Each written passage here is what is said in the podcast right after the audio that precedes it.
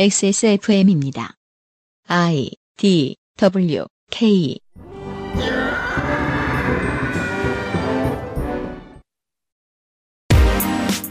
그 아실의 유승균 PD입니다. 능력만큼 돈을 받는다는 건 노동의 가치를 우위에 두겠다는 것이니 좋은 일이지만 아직까지 한국 사회에서는 노동 탄압, 쉬운 해고의 다른 말로만 통용되어 왔습니다.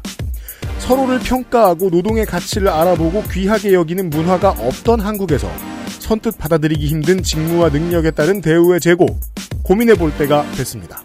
2021년 6월 시사 아카데미의 이야기입니다.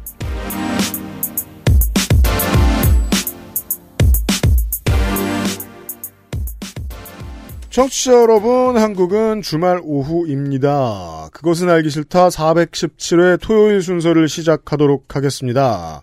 6월의 마지막 순서이기도 합니다. 윤세민 에디터가 있고요. 네, 안녕하십니까. 윤세민입니다. 날씨가 점점 좋아지고 있어요. 네. 네, 주말도 점점 풍성해지고 있고, 음, 얼마나 주말이 풍성한지 어제 방송을 했던 손희상 선생이 오늘 놀러 왔어요. 그렇습니다.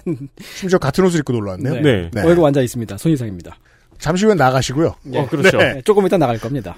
아, 조성주와 손이상이 대화하는 걸 내가 들어본 적이 없네. 궁금하긴 아. 방송 바깥에선 대화한 적이 있죠. 네. 좀 이따 나가시고요. 음. 네. 그것은 알기 싫다는 본연의 기능에 충실한 H&B 저주파 미니 마사지기, 독일산 맥주용으로 만든 데일리라이트 맥주용호 비오틴, 남해에서 온 바다 보물 바보상회, 대한민국 1호 반값 생리대 29데이즈에서 도와주고 있습니다. 아빠, 앞으로 얼마나 더 가야 돼? 운전 후에 피곤할 때 엄마 이건 뭐야 알찬비? 마사지기 비싸지 않아도 충분히 안전한 우리는 그런 생리대가 필요합니다. 발암물질, 유해성분 불검출 인증 완료. 소중한 당신을 위해 만들었습니다.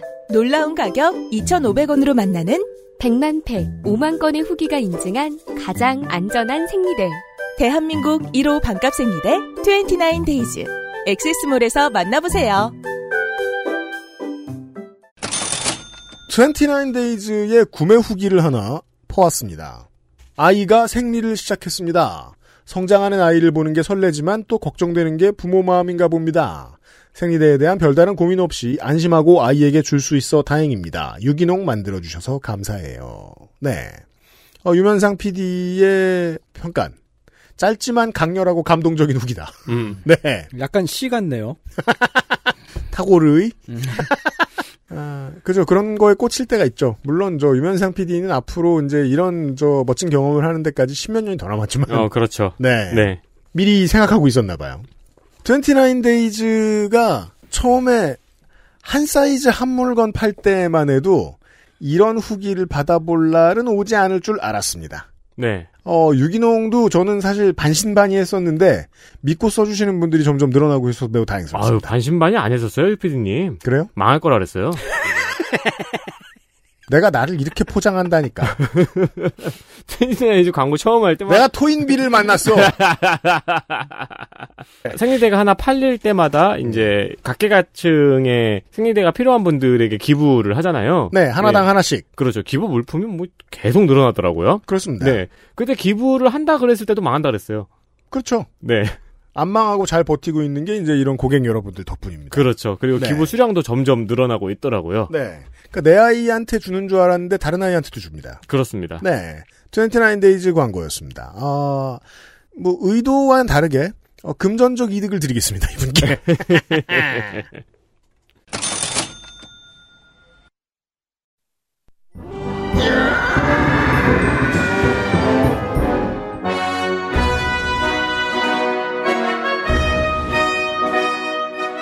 학구적인 정치 탐방 시사 아카데미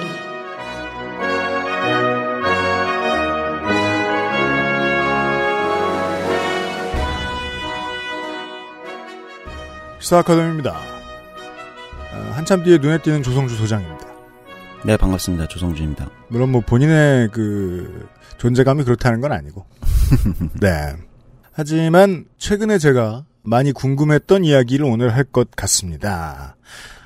정치란 결국 그 커뮤니티 안에 있는 구성원들이 아, 누리게 되는 여러 가지 좋은 것들을 놓고 싸우는 일 타협하는 일, 중재하는 일일 텐데 최근에 뭐 제가 앞에 저 뉴스 시간에 이야기했던 그, 어, 건보공단 노조에 대해서는 또 다른 이슈들이 있긴 있습니다만, 아, 그래도 그 결국은 돈 얘기를 좀 길게 해보면 편합니다. 맞습니다. 네.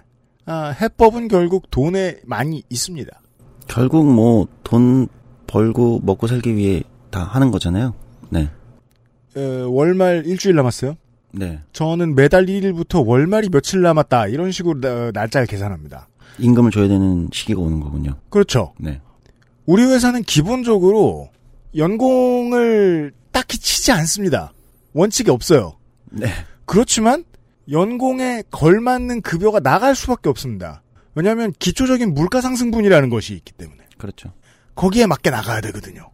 근데 동아시아의 국가들은 경제를 발전시키면서 이것보다 좀 더 체계화돼 있는 연공급 제도를 만들어서 운영을 했어요. 그렇죠. 가장 빡세게 하는 나라는 제가 알기로는 일본이고요. 예. 우리도 예. 일본한테 배워왔다는 가설이 이제 좀 주, 주류된, 주류의 가설이죠. 네. 네, 일본에서 배워온 경영 학도들이 많이 7, 80년대에 자리를 잡았고, 그 뭐, 저, 인적 관계도 거기랑 상당히, 상당히 많이 있기도 하고, 그나마 안 받아온 거는 뭐, 종신 고용제 정도? 원래는 있었는데 이제 갑자기 사라졌죠. 사실상 있었어요. 네. 네. 오늘은 그런 얘기 할 것 같습니다. 네, 맞습니다. 사실 오늘 무슨 얘기를 할까 좀 고민을 하다가, 이제 뭐 아시, 아시는 분들은 아시겠지만 제가 이제 프리스타일러여가지고, 그렇죠. 아침에 눈을 뜨면, 아, 무슨 얘기 하지? 몇 가지 주제가 사실 있긴 했어요. 네. 어, 뭐, 아마 이제 저희 방송 들으시는 분들은 건네서 들으신 적이 있으시겠지만, 이제, 뭐, 파리바게트 노조가 겪고 있는 이제 복수 노조의 문제, 음. 뭐 이런 걸 한번 다뤄볼까? 그 얘기도 해야 됩니다. 예. 어, 대상자들이 직접 나와서 얘기를 할 필요가 좀 있어요. 네. 예, 그래서 고민을 하다가 아무래도 그런 부분은 뭐, 대상자들이 직접 하시는 게 좋을 것 같다 이런 생각이 들기도 하고, 음. 제가 이제 보는 복수노조의 문제점이나 이런 것들은 또 좀 다른 포인트가 있어서, 네.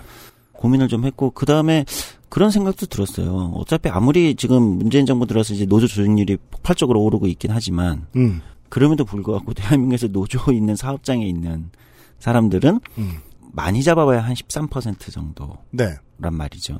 이게 퍼센티지를 자꾸 뉴스를 봐도 내 삶에 변화가 없는 경우가 대부분이라 네. 많은 분들이 노조 조직률이 이렇게 올라갔다고 해도 본인 회사에 노조 없는 분들이 대부분일 겁니다. 예.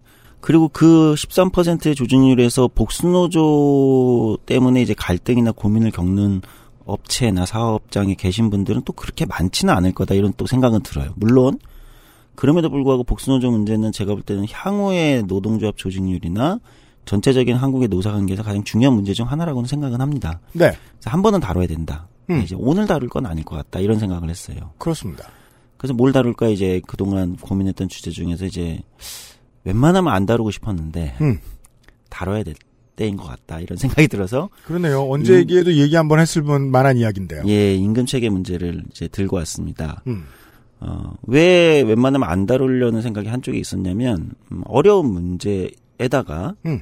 이게 이제 임금이라는 게 제가 이제 서두에 말씀드렸지만 우리가 이제 노동을 하고 뭐 아침마다 출근을 하거나 또는 출근을 하기 위해 취업 준비를 하거나 여러 가지가 다 음. 결국은 그게 이제 월급으로 들어오는 거 아닙니까? 임금으로. 네. 그러니까 그거에 대한 이제 보상이자 또는 대가이자 내가 때로는 내가 어느 정도의 일을 하고 있다라는 것에 대한 어, 일종의 자존감이기도 하죠. 그렇죠. 음.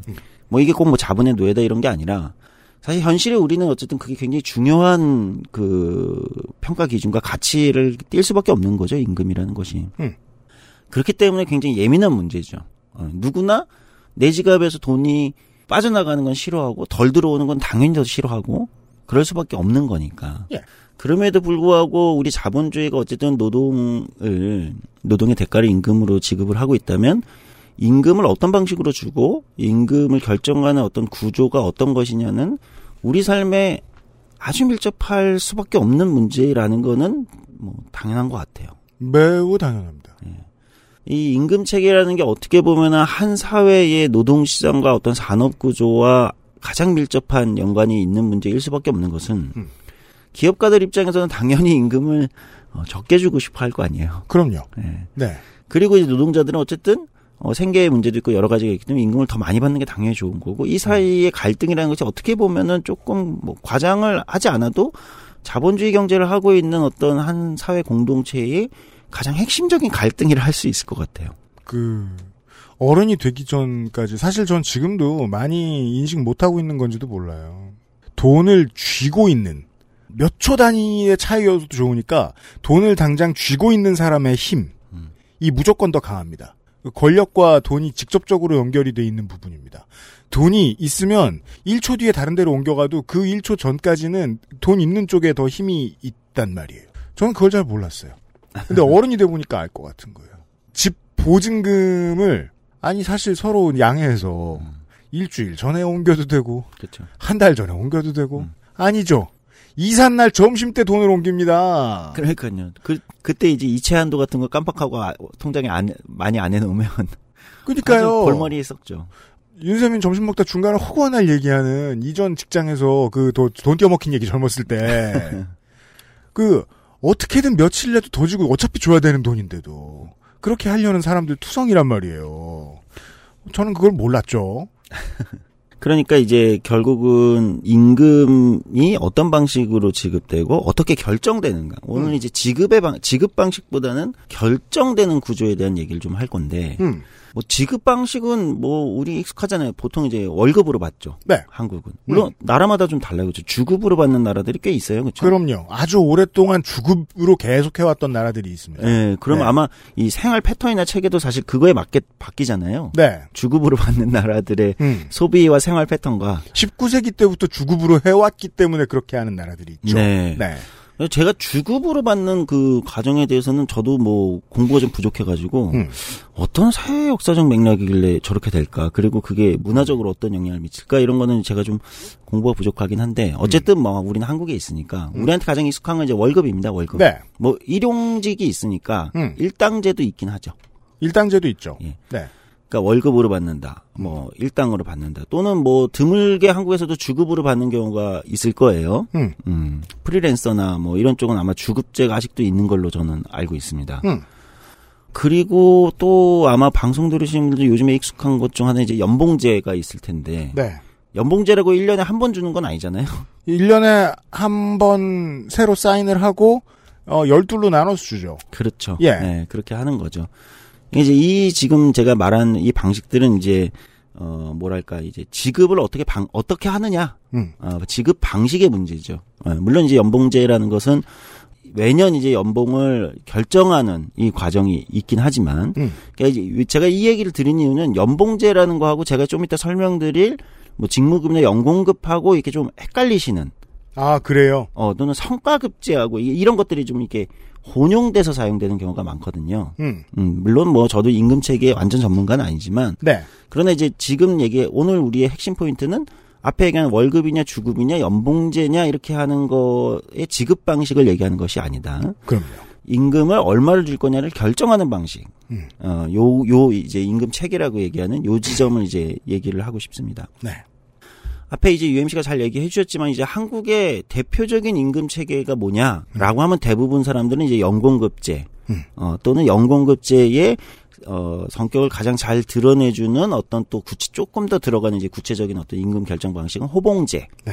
어, 뭐 호봉제란 말이 아마 조금 더 익숙하지? 익숙합니다. 네. 네. 그러니까 뭐 이게 임금 체계로 쭉 있잖아요. 뭐 신입부터 뭐 1호봉 음. 거기다 이제 직급을 섞기도 하죠. 이제 공무원 임금 체계 같은 게 대표적인데 네. 뭐 내가 뭐 대리 뭐 8호봉이야. 음. 뭐뭐 그다음에 과장 뭐 15호봉이야. 음. 뭐 이제 호봉이라는 것은 보통 이제 연 그 근속 연수를 보통 그렇습니다. 근속 연수에 따라서 음. 물론 이제 그게 뭐 매년 1호봉이다 이렇게 꼭 가, 설계할 필요는 없, 없죠. 음. 물론 그럼에도 불구하고 이제 대부분은 이제 뭐 근속 연수를 좀 상징하는 경우가 많죠. 음.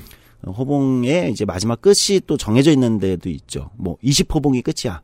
그 이상은 안 올라 우리는. 뭐. 제가 그래서 그런 구체적인 표를 처음 봤던 곳은 군이었거든요. 아, 그쵸. 군인 호봉. 어, 군인 호봉 임금 체계, 공무원 네. 임금 체계가 이제 그게 굉장히 구체적으로 되어 있죠. 네. 그래서 어, 하사 들어갔을 때 대장 될 일 없지만 대장 것까지 다 한번 볼 일이 있, 습니다 네. 예. 음. 어, 이제 이게 가장 익숙한 이제 요렇게 설계하는 이유는 이게 이제 연공급 제 임금 체계, 우리나라의 이제 대표적인 임금 체계다 이렇게 얘기를 하는 겁니다. 네. 어, 이 연공급제 임금 체계의 임금 결정 구조의 이제 핵심은 뭐냐? 연공급의 이제 핵심은 보통 한국에서는 이제 근속 연수. 그렇죠. 대부분이 근속 연수가 가장 핵심이죠. 얼마나 다녔냐? 어. 여기에는 이제 가정이 들어가 있어요. 음. 오래 다니면 음. 그 노동자의 숙련도, 생산성이 높으니까 네. 오래 다닌 사람일수록 음. 스킬이 스킬을 많이 찍었다 이제 만렙을 찍었다 이건 연공 어 번역하면 seniority라고 네. 하는데 정말 아주 쉽게 설명할 수 있죠. 그렇게 얼마나 굴렀냐 거기서 네. 예 거기서 먹은 짬이 얼마냐? 그렇죠. 그럼 이제 스킬이 올라갔다. 네. 어, 그렇기 때문에 생산성이 더 높을 것이고, 음. 그러니까 그에 따라서 근속연차에 따라서 이제 임금이 계속 올라가는 거죠. 그게 인사 관리할 때 가장 쉽습니다. 네, 제일 편해요. 네. 제일 편해요 이게. 음. 그리고 이제 그 근, 근속연수는 당연히 연령하고 연결이 되게 될 것이고, 매우 그렇습니다.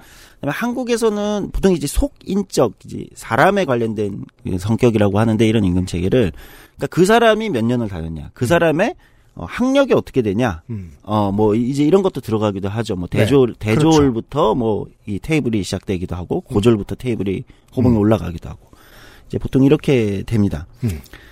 이런 임금 체계는 이제 아까 얘기했듯이 이제 일본이 대표적인 음. 임금 이제 체계였던 걸로 알려져 있고 한국이 이제 보통 일본에서 들여왔다라는 이제 설이 많은데 음. 또 최근에 이제 그 뭐 여러 의견이 있어요. 뭐 제가 이제 예전 방송에 한번 설명했던 이제 이철승 교수 같은 경우는 이제 이게 쌀농사하는 체계에 대해서 그렇죠. 나타나는 논란이 꽤 많았습니다.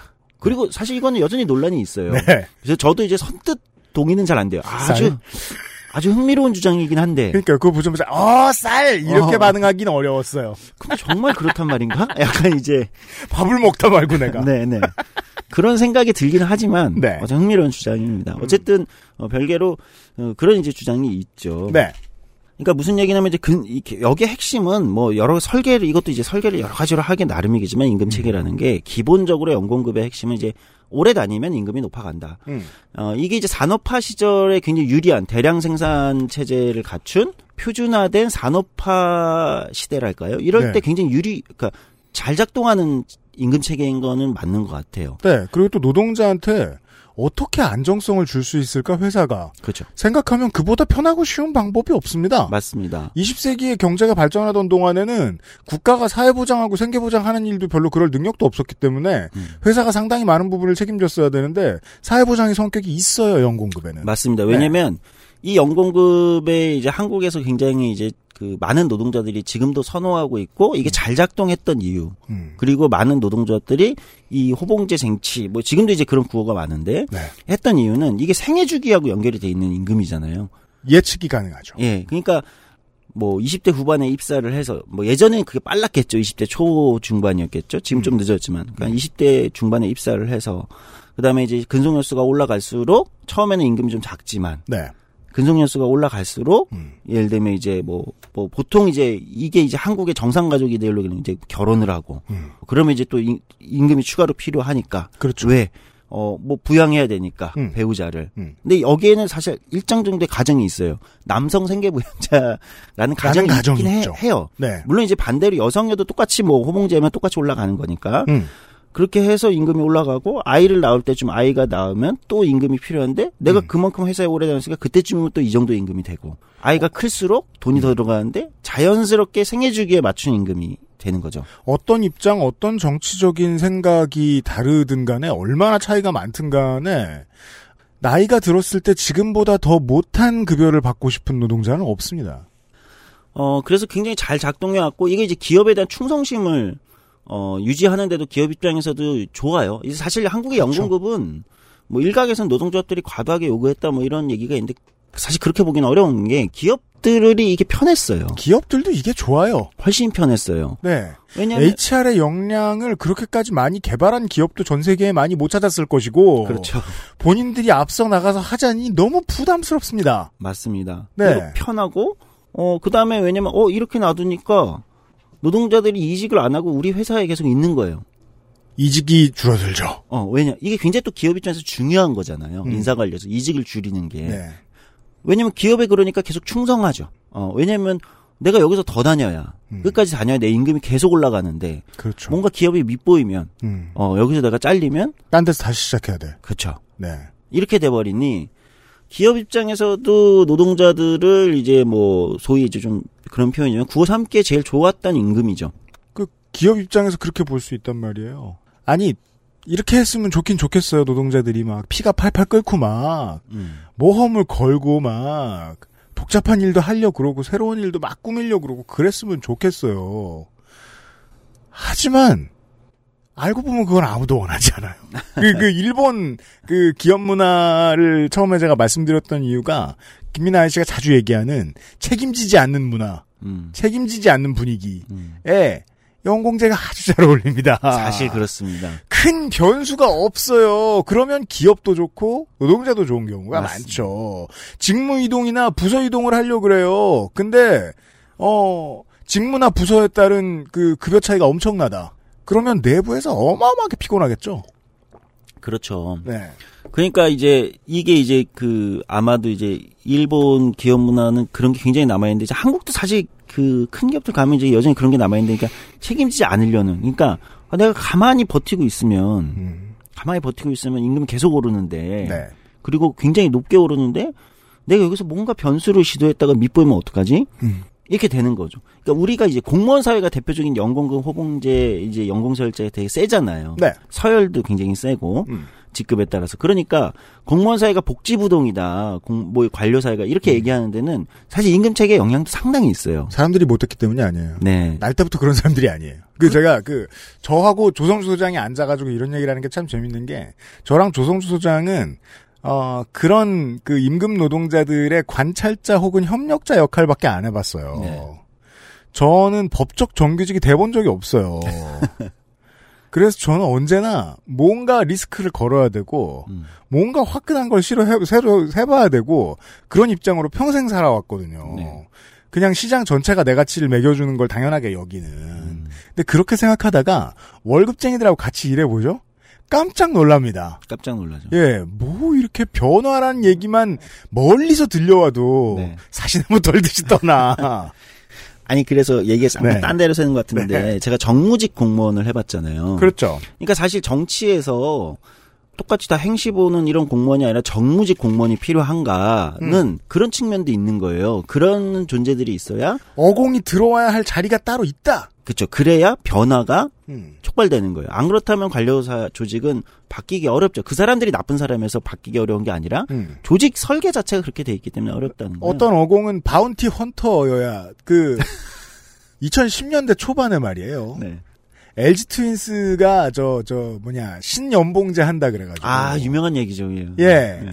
이 얘기죠. 그때가 LG 주전 유격수 누구십니까? 오주환 선수가 데뷔하던 시절쯤이었습니다. 아 지금 국가대표 유격수인데. 예, 근데 그때부터 이제 많이 눈에 띄던 양반이니까 연봉이 대폭 올랐죠. 2년 차에. 그리고 그 그때 베테랑들이 막 20% 30% 수준까지 떨어지고 즉 7, 80%가 막 연봉이 떨어지기도 하고 음, 이게 말이 되냐고. 그랬는데 지금 모든 구단이 다 하고 있죠. 그렇죠. 예. 음. 물론 다른 저 뭐냐 전제는 하나 필요합니다. 이런 프로야구 시장처럼 전체적인 급여가 다른 노동자들에 비해서 상당히 높은 곳들은 음. 베테랑 미니멈 정도의 안전장치를 만들고 나머지들은 잘하면 크게 주고 음. 못하면 조금 주고 주전은 많이 주고 후보는 조금 주고 요런 게 돼요. 네. 그러니까 뭐 프로야구 예를 들었는데 좀 이따가도 설명하면서 프로야구 예, 예시를 들면은 좀 더 아마 청취자분들이 야구를 좋아하시는 분들 이해가 편하실 수 있을 것 같습니다. 음. 어쨌든 이제 연공급이라는 거는 이제 그런 장점도 있고 기업 입장에서도 이제 굉장히 이게 이제 장점이 있었다는 거죠. 음. 음. 게다가 한국 일본 한국 네. 문화에서 어, 기업 내의 수직 구조 예, 사실 예. 그게 또 중요한 요소예요. 호봉제가 아주 어울려요. 예, 우리는 이제 다 존댓말 문화잖아요. 예. 그리고 이제 굉장히 한국이나 일본, 동아시아는 이게 이제 뭐 보통 아까 이철승 교수 같은 사람이 얘기하는데 쌀농사 체제에서는 그 위계 질서가 굉장히 중요한데 네. 어 밀농사는 안 그렇다 뭐 이렇게 설명을 하는 건데 음. 어쨌든 뭐 오늘은 뭐그 이철승 교수의 쌀재난 국가 책을 얘기하는 건 아니니까 네. 그러니까 이 위계 질서에서 작동하기에 굉장히 좋죠. 음. 왜냐하면 이제 근속 연수에 따라서 이 사람이 임금도 많이 받고 자연스럽게 이제 맨 위에 승진에 있게 되고 그렇습니다. 어, 이게 이제 작동하게 되는 거죠. 음. 왜냐면은, 아, 내가 그래서 여기서 잘 있어가지고 말 잘 들어가지고 이제 이 말 잘 들으면 계속 근속연수 붙어 있을 수 있고 회사에 근속연수가 길어지고 임금도 올라가고 음. 나에게 경제 생활도 좋아질 것이고 이런 겁니다. 네. 근데 이제 언제, 이게 이제 산업화 시대 대량 생산 체제 고성장 시대엔 맞는데 음. 이게 이제 어느 시점부터 맞는 체제냐. 이 한국 한국만 보더라도 음. 왜냐하면 이제 성장률이 뭐 우리가 7, 8, 7% 8% 하던 시절 이 아니고 90년대도 아니고 음. 이제 기본적으로 우리도 이제 3%뭐 2%뭐 이렇게 되는 이제 시, 절로 가고 있는 거잖아요. 성장률이. 그럼 뭐 살- 자연스럽죠. 그죠. 살다 보면 돈이 쭉 들어오던 그런 시절은 아닙니다. 이게. 예. 거기에다가 이제 지금 대량 생산 체제하고 좀 달라지는 거잖아요. 여러 이제 글로벌 경제라는 것이. 음. 그다음에 이제 생애 주기가 과연 그거랑 이제 이건 이제 한국적 상황인데 한국이 변화가 되게 센데 음. 인구 고령화가 되게 많아졌어요. 이게 2, 30년 전에, 음. 30년쯤 전에, 이건 저, 저, 군부 정권도 고민하던 거니까, 국민연금 설계 논의 그때 안 시작했으면 어떻게 했을지. 그렇죠. 아찔합니다. 예. 고령화 속도가 생각보다 빠르고 사람들은 올해 평균 수명이 늘어나고 음. 그 정년이 계속 늘어나 계속 늘어왔단 말이에요. 사실 정년이. 네, 네. 예, 수십 년에 걸쳐서 보면 정년이라는 기업들도 정년 조금씩 조금씩 늘리죠. 그렇죠. 네. 그러니까 지금 생각해보면 지난 박근혜 정부 때 정년 60세가 된 게 법제화된 게 얼마 되지 않았다고 우리가 느껴지는데 네. 58 뭐 이렇게 돼서 60이 됐는데 음. 벌써 이제 65세 정년 얘기가 나오기 시작한단 말이에요. 그렇습니다. 예, 정권이 한 번밖에 안 지났는데 음.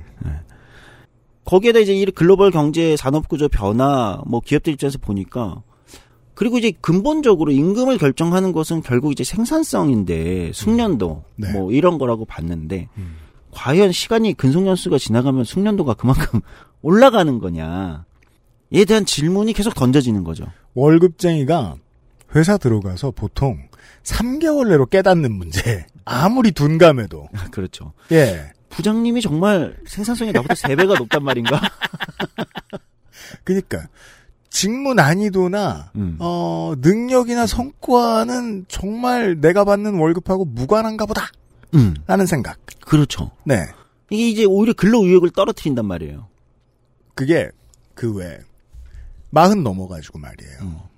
마흔쯤 되면 아저씨 아줌마들이 모여서 레버리지라는 단어를 자꾸 나불, 나불댑니다. 음. 레버리지가 뭐죠? 남 시켜 먹고 지가 벌어먹는 그런 재주입니다. 너무 못되게 얘기하나요? 네. 근데 그 조직을 아우르거나 좀 많은 사람들의 구성 요소들을 꿰뚫어 보고 그걸 움직이게 만들어주는 능력은 가만히 앉아서 손가락만 턱만 움직일 수 있다고 움직인다고 하더라도 매우 중요한 능력이에요. 네. 문제는 연봉 호봉이 쌓였다고 다 그런 레버리지를 가지느냐? 그렇죠. 아니잖아요. 네. 그러니까 이런 문제들이 있고 특히 이제 이런 것들은 이제 젊은 직원들을 중심으로 당연히 불만이 생길 수밖에 없을 거잖아요. 그럼요. 네. 음. 그러다 보니까 사실은 우리가 이제 일본에서 배워왔고 일본 대표적인 연공서열제 체제라고 하지만 음.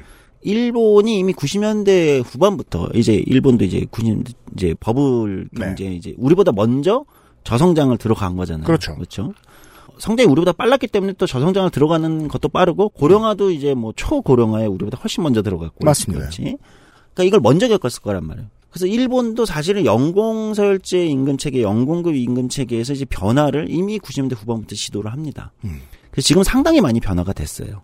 그러니까 임금 커브도 좀 낮추고, 그러니까 이제 임금 커브가 이제 밑에 저임금이었다가 신입 때 쭉쭉쭉쭉 이제 고임금으로 이제 그래프가 확 올라가는 올랐다가. 건데, 음. 이거 이제 상당히 낮추고, 음. 연공서열제에서 이제 좀 이따 이제부터 설명할 이제 직무급 체계로 상당히 많이 변화를 했습니다. 음. 이제 한국은 이제 2021년 지금도 아직은 이제 그런 변화를 크게 시도하고 있지는 않아요. 음. 우리도 이제 시기가 왔다 또는 시기가 지나가고 있다 이렇게 볼 수도 있습니다. 음. 이러다 보니까 아니 연공급 임금 체계 말고 다른 임금 체계를 좀 고려해야 되는 시기가 온 거 아니야? 음. 아, 이런 생각이 들죠. 네. 그럼 다른 임금 체계 대표적인 거 뭐 여러 가지가 있을 수 있는데 어 뭐가 있을까? 뭐 직능급 이런 게 있어요. 이게 한국에서는 익숙치 않고 음. 동아시아에서는 직능급 체계라는 게 그렇게 익숙치는 않은 것 같은데. 음. 예.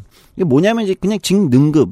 이거 뭐 표현대로 능력에 따라서 준다. 네. 어. 그러니까 네가 이 능 이 업무 직무를 얼마나 수행했는가를 평가해서 그 능력에 따라서 그냥 임금을 주겠다. 노력과 능력을 고려하는 것. 그렇죠. 이게 중견기업 이상 다니는 노동자들은 사실 좀 코웃음을 치는 문제입니다. 한국에서는 네, 사실 그래요. 매해 이제 뭐 연봉고과 산정하고 네. 테이블에 앉는데 하는 거 아무것도 없단 말이에요. 그렇죠. 예. 그래? 그건 실제로는 불가능한 일이야. 라고 생각하는 분들이 많으실 거예요. 네. 아마 굳이 이게 적당한 비교일지 모르겠지만 프로야구 선수들이 뭐 그나마 이거에 가깝지 않을까. sabermetrics 쭉 늘어놓고 너 그래서 네. 올해 너 OPS가 좀 이렇고 뭐 그렇죠. 이렇고 이렇게 해가지고 뭐 음. 예를 들면 연봉 상정을 하는 음. 뭐, 뭐 유사하다고도 볼 수 있을 것 같은데 네. 뭐 이거는 적- 정확한지는 잘 모르겠습니다. 왜냐면 워낙 별로 이렇게 익숙지 않은 음. 하- 특히 한국에서는 익숙지 않은 음. 어 이런 겁니다. 음. 근데 이것도 문제가 없진 않을 거예요. 그러니까 능력이라는 게 어떻게 평가할 수 있는 거야? 음. 그러니까 내가 그러니까 뭐 예를 들면 기획개발 부서에서 음. 어 우리가 뭐 쌈박한 상품을 기획하고 개발했어. 그 이게 막 대박을 쳤단 말이에요. 그러니까 그렇게 얘기할 거예요. 기획 부서는 야 우리가 기획을 잘해서 그래.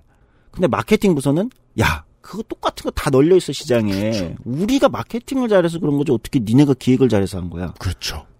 그러니까 이 이제 이런 게 이제 평가가 될 거란 말이에요. 야, 물건은 저 회사 게더 좋아. 어, 그렇죠. 이게 이제 전무급 입장에서는 음. 상상도 하기 싫은 거예요.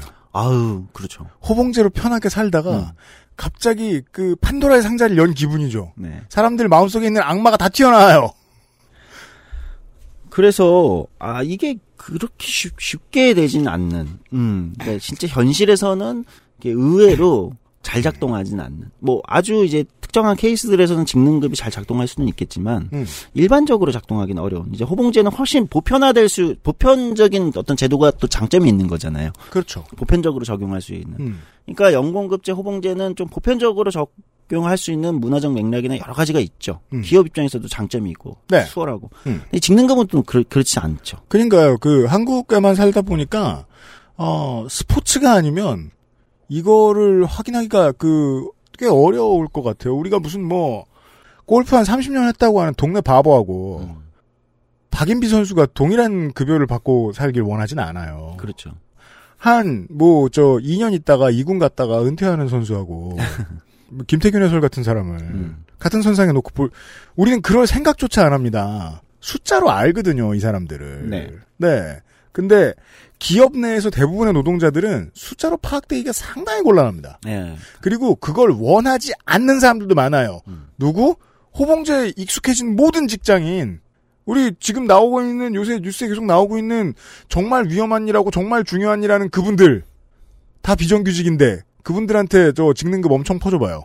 여론 이상해질 걸요? 그러니까 앞에 얘기한 이제 호봉, 그러니까 연공급제와 직능급은 이제 둘 다 이제 기본적으로는 이제 그 사람, 사람에 대한 거잖아요. 사람이 그 사람이 얼마나 오래 다녔냐, 그 음. 사람이 뭐 얼마나 능력이 있느냐 네. 이렇게 하는 거죠. 그러니까 이제 어려운 거예요. 우리가 음. 사람과 사람을 평가하는 것만큼 어려운 게 없죠. 그니까 말입니다. 음. 네. 그래서 그러면 이제 대부분의 다른 나라들 우리보다 이제 먼저 이런 문제들을 일찍 겪은 나라들 어 일본이나 다른 이제 유럽이나 이런 데 그럼 일반적인 임금 체계가 뭐냐 보통 이렇게 얘기하면 음. 이제 그 다음 나오는 임금 체계 이제 직무급. 이제 직무급. 한국의 볼드 노동계에서 이제 볼드모트 같은 그렇죠. 어 꺼내는 순간 이제 자본의 편이 되는 그런 건데 그게 참 정치란 언어의 왜곡의 일상화와 습관화예요. 왠지 모르겠지만 그렇티 그렇습디다. 그렇죠.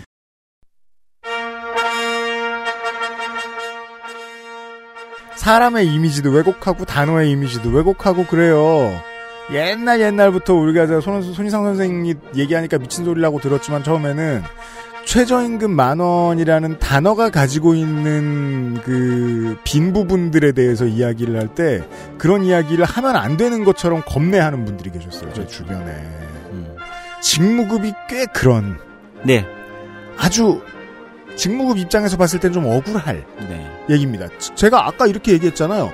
어, 현장 최전선에서 정말 많은 리스크를 지는 분들이 직무급상 가장 높은 곳에 올라가는 회사도 있을 수 있다고요. 그렇죠. 우리가 그거를 상상해야 되는데. 오히려 덱들이 생각하는 가장 노동 친화적인 방식으로 돌아갈 수도 있어요. 네. 하지만 어르신들은 노총의 어르신들은 그게 그럴 리가 없다고 말하고 싶겠죠. 그렇죠.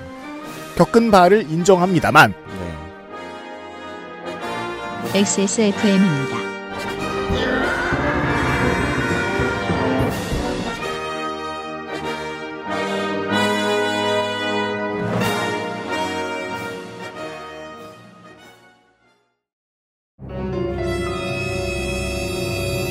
자, 지금부터 머리라는 단어를 입 밖에 꺼내면 죽는 거야. 데일리라이트 맥주 효모? 야, 아, 그건 머리에 좀. 어, 어, 아! 말할 수 없는 고민? 직접 확인해보세요. 데일리 라이트 맥주 효모. 얘들아, 난 진짜 괜찮다. 효도할 때, 선물할 때, 어, 어, 이건 뭐야? 알찬비? 마사지기. 여성 청결제를 굳이 써야 할까? 어머 얘 좀 봐. 그냥 비누나 바디워시를 쓰겠다고?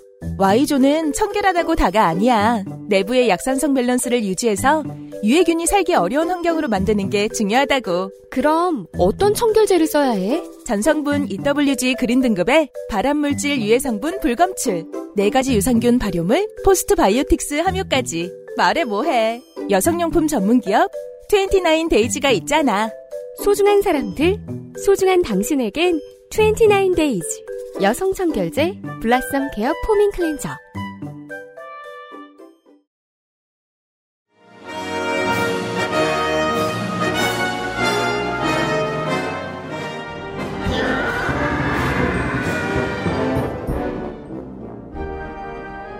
겪은 바를 인정합니다만 그리고 이제 이게 또 뭐랑 호- 혼용이 되냐면 박근혜 정부 때 이제 진행돼서 성과연봉제 뭐 이런 거 있잖아요. 저성과자 퇴출. 음. 뭐 이런 거를 또 그것 혼용이, 때문이에요. 어, 혼용이 되면서 예. 직무급 이퀄 저성과자 퇴출이고 뭐 쉬운 해고고. 연봉제고 쉬운 이렇게 연결되는데 사실 두 개가 여- 그렇게 연결되는 건 아닙니다. 문제는 한국의 기업들은 음. 또 그렇게 생각을 한다. 그러니까 이게 이렇게 악용할 가능성이 있죠. 노총도 대기업도 그렇게 생각을 해요. 아, 네, 네. 그게 아닌데. 아, 물론 그렇죠. 예, 예. 양적이다. 음. 어, 그런 생각을 하, 는 음. 이제 흑심이 양쪽에 직무급이 되면 다 잘라야지라고 어. 생각하는 사람도 있어요. 네. 음. 저 아니면 아, 저 직무 저거 저거 낮게 이제 깎아야지 뭐 이런 생각을 하겠죠. 네. 당연히. 그러나 어떤 임금 체계도 다 마찬가지일 거예요. 왜냐하면 연공급 체계라는 건 직무급부터 설명을 하고 이제 또 복잡하게 이제 그다음 얘기를 갑시다. 음. 그러니까 직무급이라는 건 뭐냐? 그러니까 앞에 두 개는 이제 사람을 평가하는 거잖아요. 임금을 결정할 때. 예. 이거는 일을 평가하는 거예요. 음. 그 사람이 하는 일이 뭐야? 어, 그 일의 난이도가 뭐야? 그거에 따라서 기본적인 임금이 정해져 있는 거예요. 물론 네. 거기에 플러스 뭐 보통 우리가 아는 상여나 성과급이나 이런 게 이제 설 뭐 플러스 알파로 이제 붙어서 설계될 수는 있지만 음. 기본적인 임금 체계는 일을 평가하는 거예요. 사람을 평가하는 게 아니에요. 음. 일. 음. 그 직무. 그 직무가 직무의 난이도, 직무의 생산성. 뭐 예를 들면 이런 것들을 음. 평가하는 거죠. 물론 그 직무에서 그럼 한 번 하면 임금이 똑같은 거냐 아니죠. 그 직무 안에서도 또 레벨이 있겠죠. 네.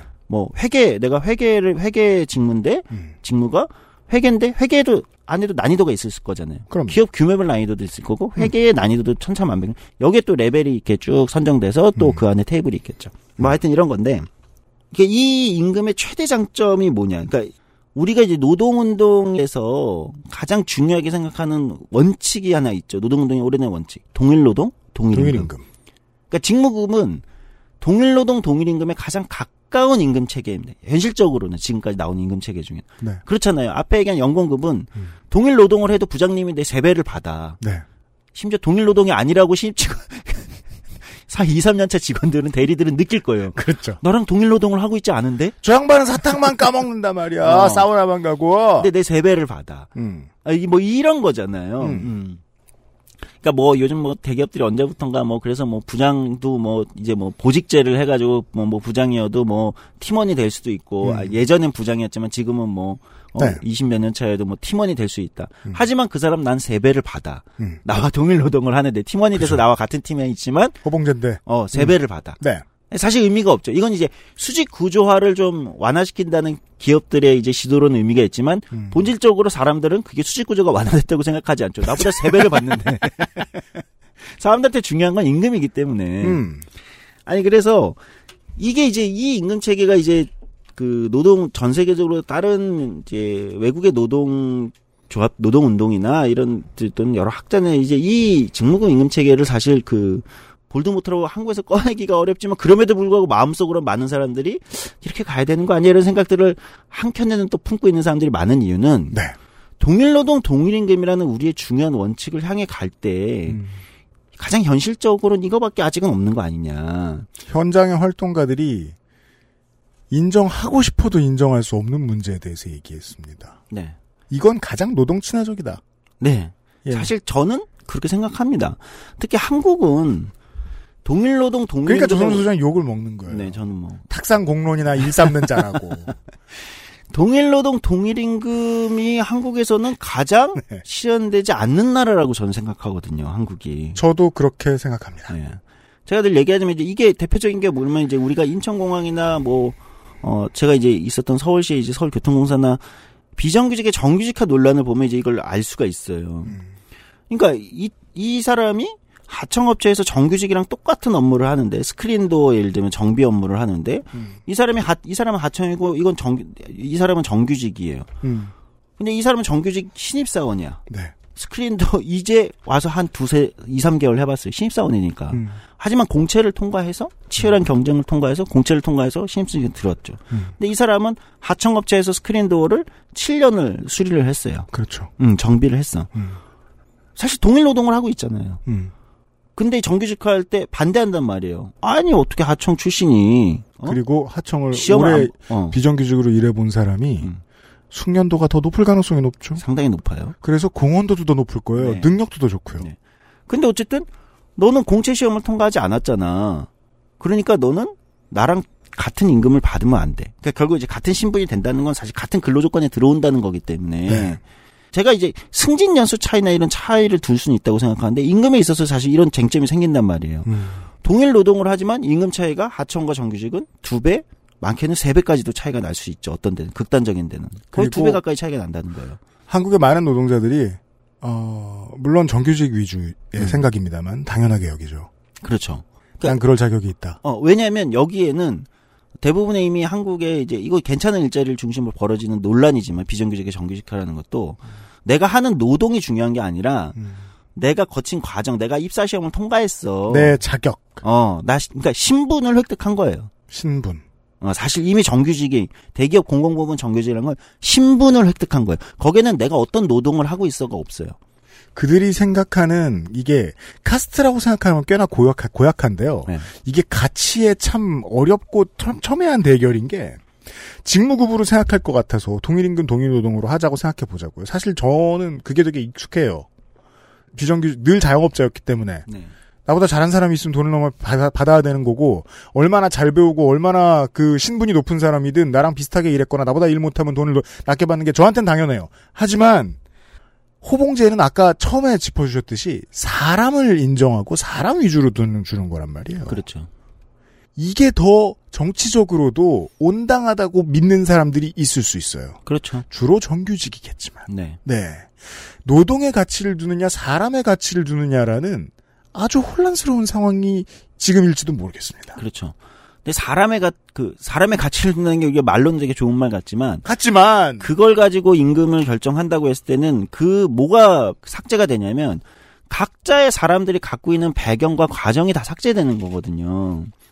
그렇잖아요. 그러니까 거기서 공정담론입니다. 한국에. 그렇죠. 학력 차별, 뭐 여러 가지 그 사람이 그게 가능했던 어떤 가정 환경, 사회적 배경 이런 거죠. 그러니까 노동으로, 그러니까 결국 저는 저한테는 저 제가 볼 때 직무급의 장점은 동일 노동 동일 임금에 가깝다는 건데, 그러니까 이게 뭐냐면 한 기업 내에서도 그렇지만 이게 자연스럽게 하나의 직종, 직업, 산업별로도 아, 그, 그 직무는 보통 이 정도 받는 거야. 근데, 아, 여기는 조금 대기업이어서 같은 직무여도 이 중견기업보다는 한 30, 20%는 더 받을지도 모르겠어. 근데 그 차이가 크지 않게 형성되게 만드는. 네. 음, 그 시장에서. 음. 위아래 버퍼는 있을 수 있죠. 음. 그렇죠? 일정 정도의. 그건 뭐 시장에서 결정하는 거니까. 네. 어, 규모에 따라서. 그러나 그게 크지 않게. 우리 MMORPG에서는 그게 더 일반적이거든요. 아, 그럴 수, 그럴 수 있겠네요. 우리가 뭐 archer를 쓰고 음. 예, 뭐 sword master를 쓰고 뭐 소설어를 써요. 음. 그럼 직무에 따라서 숙련도에 따라서 돈을 줍니다. 네, 그렇죠. 예. 이 사람 호봉을 보지 않거든요. 네. 네가 게임 1, 2년 했어, 뭐. 그러니까 마법사 25년 차래. 네. 애가 둘이래. 네. 그더 줘야 되지 않아요. 혹은 저 대학원 졸업자래. 네. 인서울을 나왔대. 그 써있지도 않아 어디 블라인드 채용이에요 사실상. 네, 맞습니다. 게임은 네. 그러니까 이제 동일로 이게 이렇게 들어보면 또 이제 직무급이 어 그럼 왜 이렇게 좋은 건데 왜 안 하지? 이렇게 생각이 들 수도 있죠. 하지만 자기 인생을 돌아보시면 왜 안 하는지 이해되실 거예요. 그렇지, 그렇죠. 문제는 뭐냐면 이게 이제 단점이 없는 건 아니에요. 뭐냐면 직무 평가. 그럼 이 직무와 이 직무. 내가 나는 마케팅 부서에 어, 난 영업이고. 음. 어, 예를 들면 뭐난 영업직이야. 근데 나는 뭐 기획이야. 어.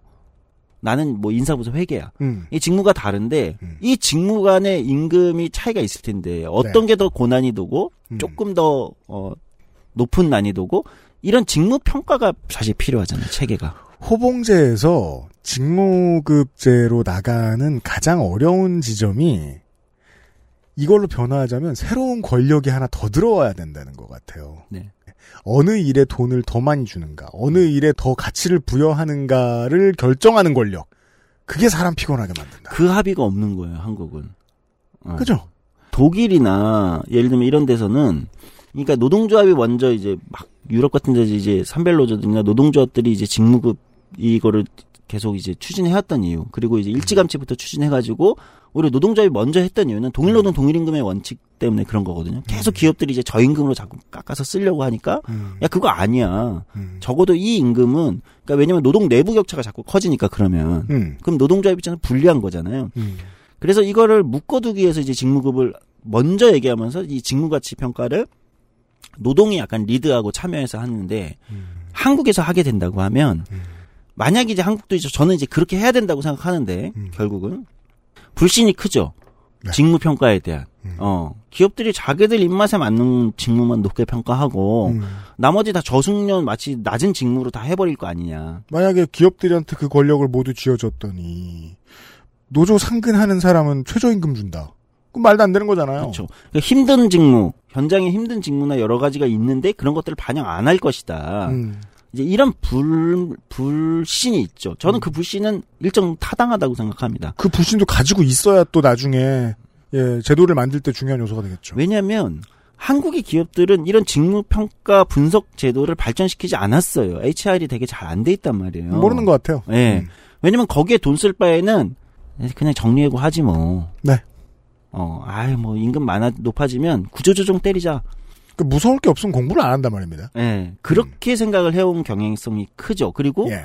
또는 노조가 만약에 있어서 구조조정 정리해고가 쉽지 않으면 네. 적정하게 타협하거나 아니면 이제 세금을 매기지 않는 어, 상여나 성과급으로 그러니까 기본급을 낮게 유지하고 상여나 성과로 예를 들면 이제 음. 나머지를 돌리는 이런 형태로 계속해서 이제 변형만 해왔다는 거예요. 그러니까 노력하지 않았다. 음. 그렇죠. 않았다. 기업들도 네. 물론 또 뭐 이것도 뭐 다들 동의하실 거 아니에요. 상여급이나 성과급 받으시는 분들도. 음. 물론 본인이 뼈 빠지게 일해서 번 거긴 한데 정말로 능력을 발휘한 그것만큼 받은 게 성과급이라고 생각하시는 분 한국에 계시면 그건 스스로를 속이는 겁니다. 그러니까 직무급이 되려면은 진짜 기업 차원의 인사노무 관리의 HR 수준이 훨씬 높아져야 됩니다. 그리고 노조도 참여해야 되고요. 네, 그리고 예. 우리 입장에서 얘기하면 이 직무 가치 설계라는 것은 노동이 오히려 주도해야 된다. 특히 중요한 이유는 지난번에 이제 저희 방송 필수 노동 다룰 때 좀 말씀을 드렸지만 필수 노동 개념 최근에 나오면서 뭐가 있냐면 이제 아 그동안 우리가 굉장히 저임 저숙련이라고 생각해서 저임금으로 그 사회가 사용해왔던 어떤 노동이 생각보다 사회에 중요한 가치를 가지고 있네. 그러니까 이런 식의 평가들을 집어넣어줘야 되잖아요. 사회적 가치라는 평가를. 그- 이거는 기업은 하지 않아요. 기업이 임금을 결정해 사회적 가치 저 친구가 하는 일이 사회적으로 의미가 있는 일이야. 그래서 임금을 더 줘야 돼. 기업이 그렇게 하지 않, 할 리가 없잖아요. 나성인 얘기 들으시면서 기억나십니까? 어, 미국은 식당에서 일하시는 분들, 마트에서 일하시는 분들도 필수 노동자로 지금 보훈의 대상입니다. 사실상 미국에서는. 맞습니다. 왜? 팬데믹 상황에서 사람들을 계속 만나는 일을 했으니까. 물건을 계속 만지는 일을 했고. 우리 대신 인생에 사람들의 삶에 꼭 필요한 중요한 일을 위험을 무릅쓰고 한 사람들이라는 인식이 생겨버린 거예요. 네. 숙련도와 무관하죠. 그건. 그렇죠. 근데 팬데믹 같은 힘든 상황을 겪으니까 사람들이 어 이 사람들한테 돈을 많이 주고 싶은데라는 생각을 하는 사람도 나타난다는 거예요. 근데 호봉제에 익숙해진 노동자들이 이 타이밍에 움찔합니다. 네. 능력을 평가받아 본 적이 없는 사람들은 움찔합니다.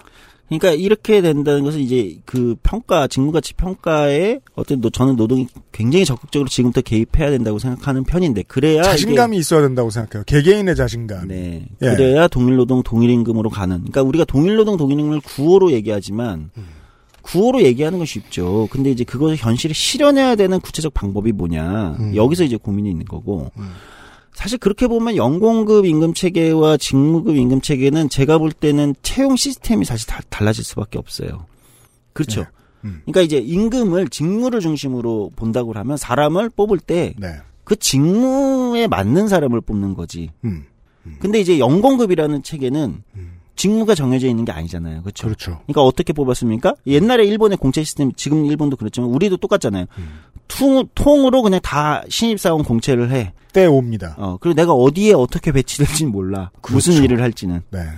음. 그러니까 이게 이제 과거의 산업화 시절에 굉장히 다양한 업무를 해보고 공무원 사회가 지금 관료 조직이 그렇게 돼 있는데 그렇죠. 다양한 업무들을 뭐 돌아다니면서 순환 보직으로 음. 해보고 그래서 약간 이제 유틸리티 능력이 있는 평- 그러나 이제 능력치는 평균인 평균 정도 수준의 음. 그렇죠. 네. 회사의 말을 잘 듣는 이거 이제 만들어내는 용이한 채용 시스템이었는지 몰라도 네. 지금은 점점 아마 기업들도 음. 그거보다는 우리는 저 직무에 좀 특화된 사람들이 훨씬 적재적소의 사람을 이렇게 넣는 그러면 호봉제에 익숙해진 취업 시장이 움찔합니다. 왜냐하면 한 번에 트럭으로 떼다가 사람들을 그냥 데려가서 그 다음에 회사가 알아서 키우고 알아서 쓰는 음. 그 시스템에 맞게 취업 준비를 시켜왔단 말이야 취업 시장이. 그렇죠. 근데 천여 가지 분야의 스페셜리스트를 요구하네. 네. 이건 노량진이 감당을 못합니다. 네 그렇습니다. 준비가 안 돼 있어요. 그러니까 이제 이런 시스템이 아니, 변화- 기업도 준비 안 돼 있고 다 준비 안 돼. 이런 시스템 변화가 있는 거죠. 네. 다시 한번 우리가 예전에 논란이 있었던 비정규직의 정규직화 논란으로 가보자고요. 그러면 음. 여기서 이제 요게 단초가 있는 거예요. 임금 체계의 차이가 어떻게 보면 채용 시스템의 차이하고도 연결이 되는 거고 그것이 근본적으로 지금 비정규직의 정규직화 논란에서 음. 어 많은 어떤 기존 정규직이나 좀, 좀 젊은 층들이 반대하는 것에 요 어떤 담이 있는 거잖아요. 그것은 뭐냐면 그, 그 차이가 있는 거죠. 직무를 중심으로 원래 노동이 임금이 결정되고 평가되는 거라면 저 사람이 하청에 있었던 모든 저 직무를 하고 있는데 저 사람이 똑같은 일을 하는 정규직이 되는 게 문제가 없죠. 그 직무에 나보다 더 어떻게 보면은 내가 회사는 이 회사는 너보다 먼저 들어왔지만 그 직무는 저 사람이 나보다 10년을 가까이 먼저 한 사람일 수도 있는 거잖아요. 훨씬 특화돼 있는. 어, 히어로즈가 요즘 야구를 못 합니다. 네, 그렇다고 하더라고요. 제 주변에 막 스트레스 받는 사람들 많아요. 네. 뭐 여러 가지 이유가 있을 겁니다. 어, 일단은 저 우리 박병호 선수가 안 되면 팀은 잘 안 됩니다. 그분이 정신적 지주시기 때문에. 네. 그런 문제가 있어요. 어, 그래도 그 걱정 안 하는 두 가지 포지션이 있습니다. 어, 유격수하고 음. 포수인데 유격수는 원래 그는 한 10년째 고민 안 했습니다. 네. 언제나 국대급이 나와주기 때문에. 그렇죠. 근데 포수가 갑자기 풍년이 됐어요. 국내 선수 주전 포수 두 명이 있고 외국인 포수도 한 명이 들어와 있습니다. 어? 키움에 외국인 포수가 있었나? 그분이 원래 별 포지션이 없는데 자기가 굳이 포수를 하겠다 그래가지고 팀이 고민이 많은데 또 포수 능력도 꼭 나쁘지도 않아요. 저 프레임이 좋으셔가지고. UPD가 이 말을 하고 5시간 후 혀로지는 해당 포수의 방출 사실을 언론에 알렸습니다. 근데 이게 주전 포수급이 세 명이나 있다 보니까 어, 키우던 신인들이 지금 못 올라와요. 네. 그래도 가끔 1군 마실에도 봤는데 요새는 아예 못 올라와요. 물론 본인은 화가 날 거예요. 답답하고 젊은 시절 몇 년이나 한다고 화가 날 거예요. 그래도 이 시장의 기본이라는 걸 알고 시장의 경쟁 체제의 분위기를 알기 때문에 아, 같은 포지션의 동료들을 가- 그래도 더가웃에 있으면 더 축하해주고 네. 더잘 지내고 자기가 아는 거 서로 가르쳐주고 그러려고 애를 씁니다. 네. 왜? 몇십 년 동안 직무급에 익숙해졌거든요. 네, 맞습니다. 경험이 없어요, 우리가. 그런 얘기 하잖아요. 우리가 야구에서 포수가 진짜 힘든 포지션 아닙니까? 그래서, 네. 가장 중요하지만 정말 힘든 포지션이에요. 잘할 때 FA 터지면 돈을 제일 많이 벌죠. 뭐 양의지 선수 같은 이제 강민호 음. 양의지 선수 같은 이제 대박 이 이제 그 스- 저기 뭐 125억이잖아요. 양의지 선수가. 네. 이런 케이스가 나온 게 굉장히 중요한 이유, 이유라고 이제 많은 야구 팬들이 얘기하는 게 음. 포수의 가치를 그러니까 포수가 고생한다는 건 다 알고 있지만 그만큼 연봉 산정에서 그런. 고과 산정을 받느냐 음. 이 불만이 사실 있었잖아요. 그니까 고교 엘리트들이요, 포수 피하지 마라. 그러니까 이제 고과 산정에서도 아 포수가 2할 4푼만 쳐도 뭐 고생하는데 그럼 연봉 가산해야 되는 거 아니야? 그러니까 직무같이 사실 비슷한 평가가 있는 거죠. 네. 음, 물론 이제 오히려 이제 능력이 있으니 그 직능급 성격도 있지만 사실 그, 그 직무, 포수를 하는 것에 평가가 들어가는 거잖아요. 생각해보죠. 음. 그건 결과적으로는 노동 주도적이에요. 그렇죠. 물론 양의지 한 사람이 잘한 것 같죠? 아니에요. 양의지가 잘했을 때 구단들이 에이전트를 통해서 그 가격을 높게 매겨준다. 그러면 그 뒤에 미래 노동자들의 노력하는 방식도 바뀌고요. 대접받는 수준도 바뀝니다. 노동이 자기들의 능력을 믿고 우리 능력에 맞게 대우해라. 우리 그냥 철밥통으로 안으로 내주고 그냥 저 그 서로 서로 아무 문제 없이 조용조용히 30년 넘어가고 이런 생각하지 말고 네. 우리의 능력, 너네들이 필요로 하는 그것에다 대가를 매겨봐라. 네. 라고 용기를 한번 내보면 어떨까? 네. 그런데 이제 얘기를 여기까지 이제 왔는데 그럼에도 불구하고 음, 한 두 가지 정도의 이제 그 질문이 남을 수밖에 없을 것 같아요. 제가 한국이 대표하는 어쨌든 한국에 익숙한 임금 체계가 연공급 임금 체계라고 제가 말씀을 드렸는데 많은 분들은 그런 우리 방송을 듣다 그런 질문할 거예요. 정말 대표하는 임금 체계인가요? 내가 다니는 데는 아닌데요? 이렇게 얘기하는 경우가 많을 거예요. 제가 또 비정규 위주의 삶을 살아서 영세한 업체에 다니는 많은 주변 사람들 을 알고 있기 때문에 에, 많이 들어봅니다. 예. 뭐 한 3, 4년씩 회사 다니다가 다른 데로 옮겨가고 막 그래요. 그러면 월급이 오르는 걸 경험해 본 적이 없다. 네, 그렇죠. 이런 얘기 많이 하죠. 중소기업 시장이라는 게 네. 지금 이런 얘기하고 또 전혀 상관없이 돌아가죠. 좋좋소라고 하잖아요. 요즘에 그 드라마도 있던데 웹 드라마 같은. 그러니까 그러면 오히려 방송 듣는 많은 사람들은 그 이런 질문을 던질 수 있죠. 우리가 그럼 여러분의 임금 체계 뭡니까 하면 한국에선 거의 70%의 직장인이 임금 체계가 없습니다. 없어요. 없어요. 뭐 연공급이니 직무급이니 뭐가 없는 거예요. 그냥 없는 거예요. 임금 체 이게 사실 좀 충격적으로 들리실 수 있는데 국가의 규모에 비해서 되게 허섭하다. 네, 없어요. 그럼 무슨 기준으로 임금을 주고 뭘로 하나요? 그런 게 아예 없는 거예요. 맘대로 주는 거죠. 음. 그러면 이 연공급 뭐, 뭐 호봉제를 채택하고 있는 연공급도 뭐 다양한 안에 시스템이 있을 텐데 뭐 대표적인 이제 호봉제 시스템을 어 어쨌든 넣고 있는 또는 뭐 호봉제하고 직무급이 뭐 섞일 수도 있는데 기본적으로 그냥 우리 단순하게 얘기하면 이제 호봉제를 하고 있는 사업장이 전체의 한 14% 15% 정도일 거예요. 우리가. 아니 그렇게 보면 사람들이 아니 고작 전체 사업장의 15%에 불과한 데서 작동하는 건데 그쵸 20% 안쪽에서 작동하는 거 아닙니까? 음. 그게 그렇게 그 중요한 문제인가요? 그 넘기 20% 안쪽이 어디냐가 중요한 거죠. 네.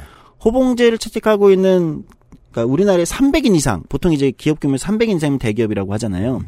300인 이상 기업의 59.1%가 호봉제를 채택하고 있습니다. 1000인 이상의 69%. 그러니까 국가 경제 헤게모니가 거기 있다는 거예요. 지금. 그렇죠. 그러니까 규모가 클수록 우리나라는 기업 규모별 격차가 그 뭐죠? 굉장히 큰 나라잖아요. 음. 정규직 비정규직의 격차보다 기업 규모별 격차, 즉 대기업 비정규직이 중소기업 정규직보다 더 높은 임금을 받는단 말이에요. 그럼요.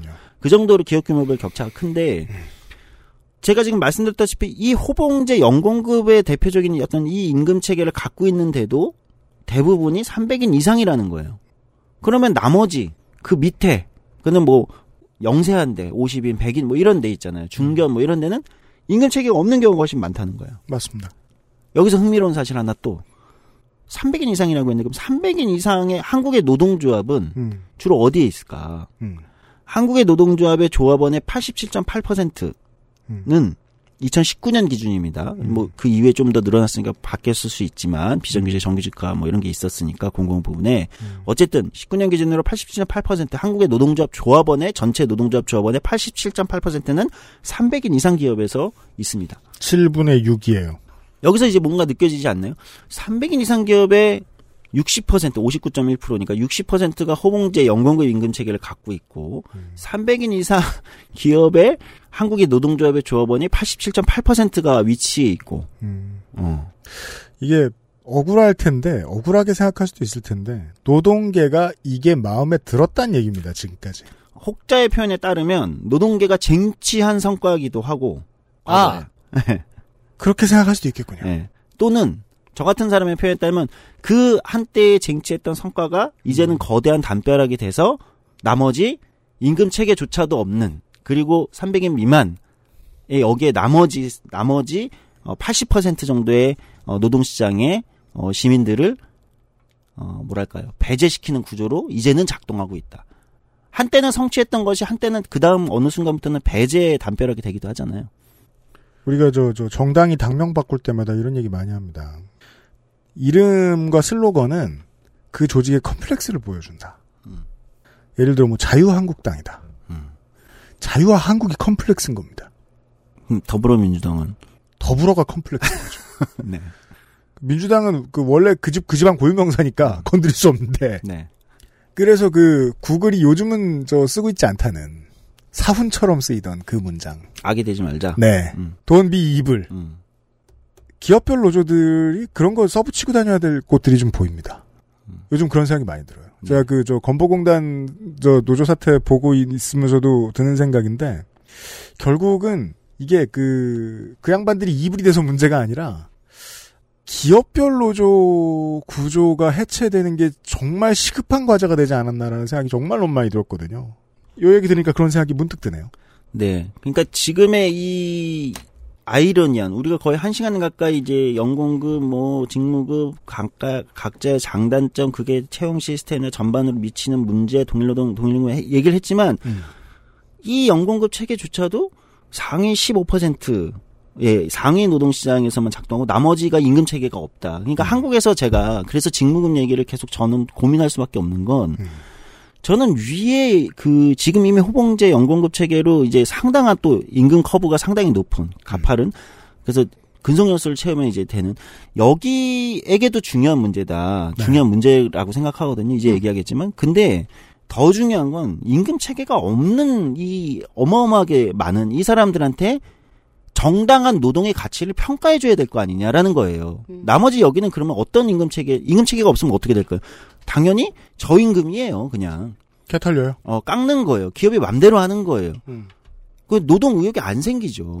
생기겠어요? 뭐가 아니 허봉제여도 좋아요. 저는 차라리 그 뭐가 아 그러면 노동 의욕이라도 있을 텐데 그거조차도 없는 거 아닙니까? 그렇죠. 네. 아, 그렇다면 저는 직무급이라는 것을 사실은 핵심 포커스는 이 나머지 80%의 어, 담벼락 밖에 있는 노동시장에서 오히려 긍정적으로 작동할 가능성이 저는 있지 않느냐. 물론 현실적으로 현실적으로 한국에서 민간까지 직무급을 다 강제할 수 있느냐. 한국의 노동조합이 어쨌든 지금 UMC가 얘기했듯이 기업별 노조로 돼 있고 이미 이 어, 연공급 연공서열제 이 임금 커브에 달콤함이 있어요. 맞들었어요. 예, 이 달콤함은 어, 벗어나기 쉽지가 않아요, 사실. 개인 취향의 문제가 아니에요.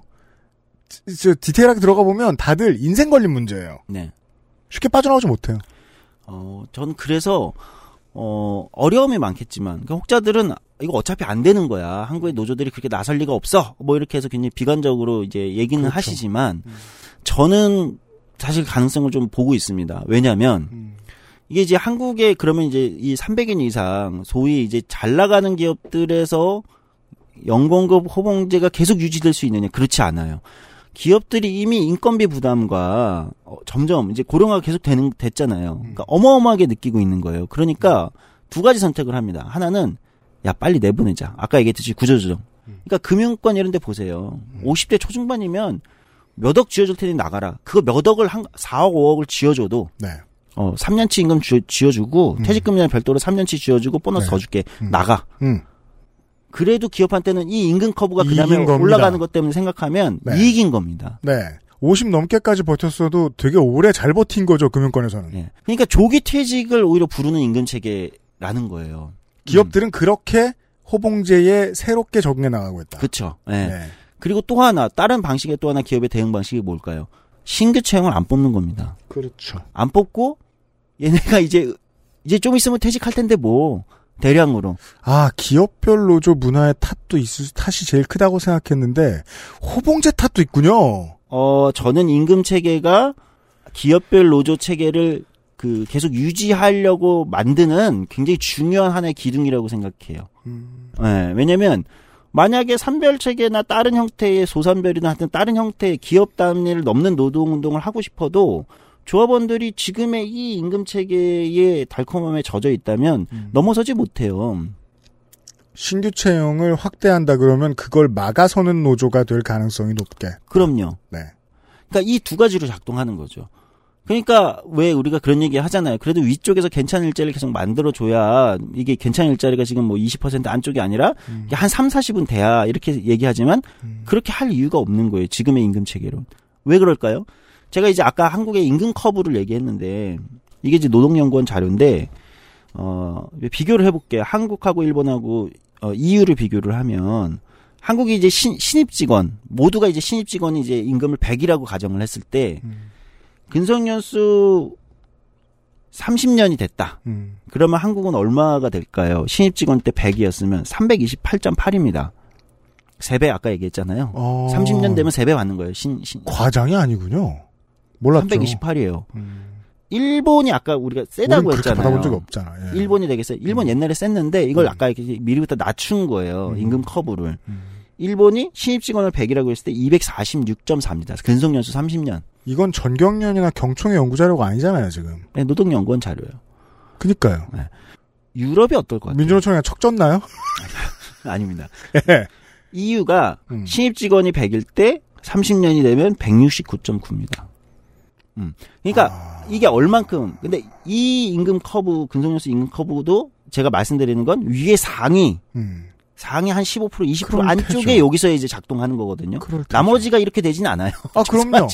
여러분이 신입 직원으로 나머지 어, 중소기업에서 뭐 마지막에 50대 됐다고 청취자 여러분 지금 세배 받으시나요? 네, 그렇게 네. 되지 않죠. 네, 그렇게 되지 않은데, 어, 그렇게 작동한다는 겁니다. 음. 음, 그러니까 얼만큼, 그러니까 이, 이게 이제 어떤, 이 임금 구성과 이 임금 커브와 아까 얘기했던 이 한국의 기업별 노조 시스템과 이것들이 맞물리면서 또는 한국 기업들의 어, 굉장히 게으름 플러스 나쁜 의도. 이러면 대기업의 리더들도 노동계의 베테랑들도 네.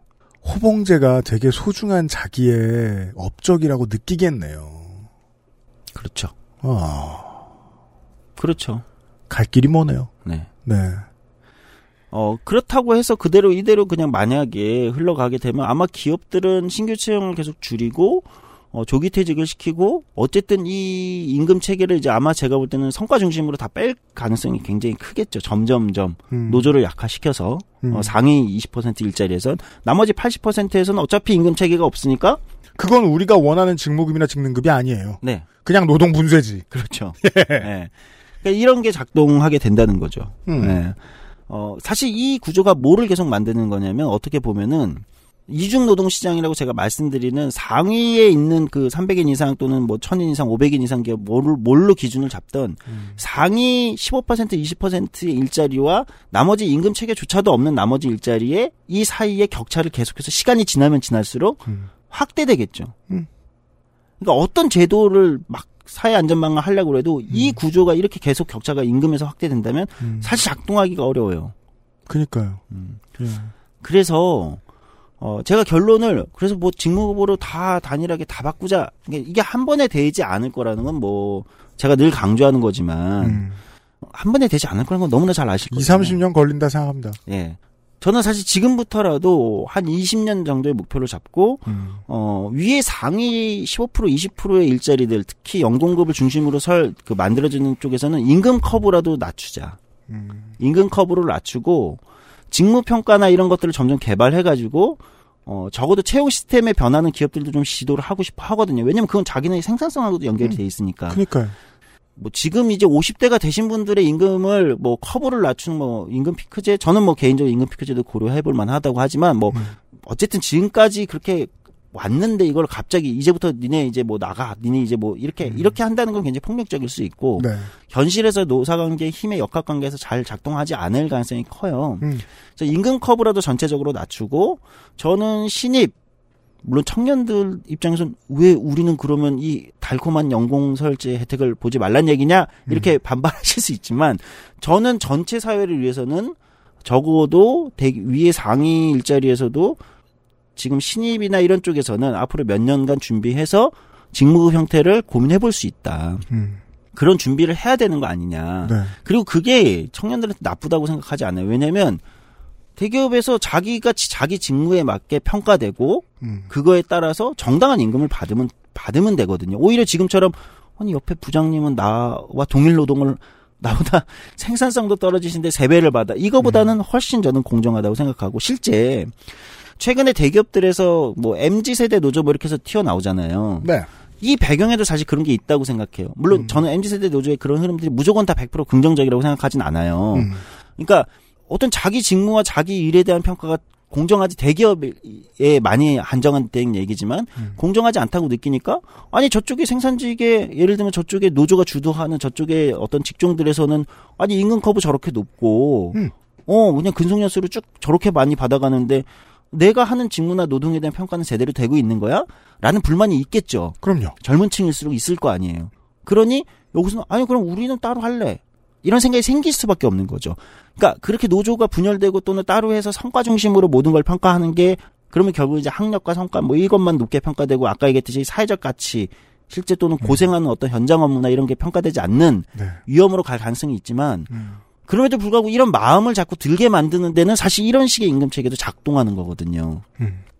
그런 변화를 준비해야 된다. 그리고 나머지 80%의 어떤 임금 임금 체계가 없는 나머지를 위해서 저는 노동이 그리고 뭐 굳이 얘기하면 진보나 민주나 이런 어떤 개혁 세력들이 적극적으로 나가서 여기에 공정한 동일노동 동일임금을 지향 똑같이 할 수는 없지만 지향해 나갈 수 있는 임금 체계를 지금 만들지 않으면 계속해서 이 격차는 커지고 사람들은 저숙련 노동 예를 들면 저임금 저거 쉬운 거야 저거 뭐 못 배운 사람들이 하는 거야 이걸 벗어날 수 없을 것이다. 카스트를 더 공고히 하려는 시민들의 노력이 생길 수도 있다.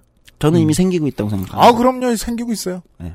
만연해 있는지도 몰라요. 등장했죠. 음. 그리고 그것이 단순히 노동시장에서만 작동하니 노동시장에서 어떤 문제가 생기면 저는 그게 정치, 경제, 문화 모든 것에 영향을 미친다고 생각합니다. 그렇게 작동해서 또 그게 맞아요. 드러나는 거죠. 이 지역과 학벌이를 하는 카스트는 사실 호봉이 아니면 음. 어, 숫자가 정확히 드러날 수 없거든요. 그렇죠. 호봉을 해체하는 것도 고려해야 되겠습니다. 네. 혹자들은 그러면 열심히 오래 다닌 거에 대한 보상은 어떻게 하냐? 아이 뭐 다 방법이 있죠. 임금 체계 제가 얘기했듯이 하나로 단일하게 되는 게 아니라 복합적으로 설계되거든요. 네. 근속에 대한 또 보상도 별도로 설계할 수 있죠. 그러나 그것이 전부가 되는 임금 체계. 지금처럼 다른 게 바- 평가되지 않고 이것은 네.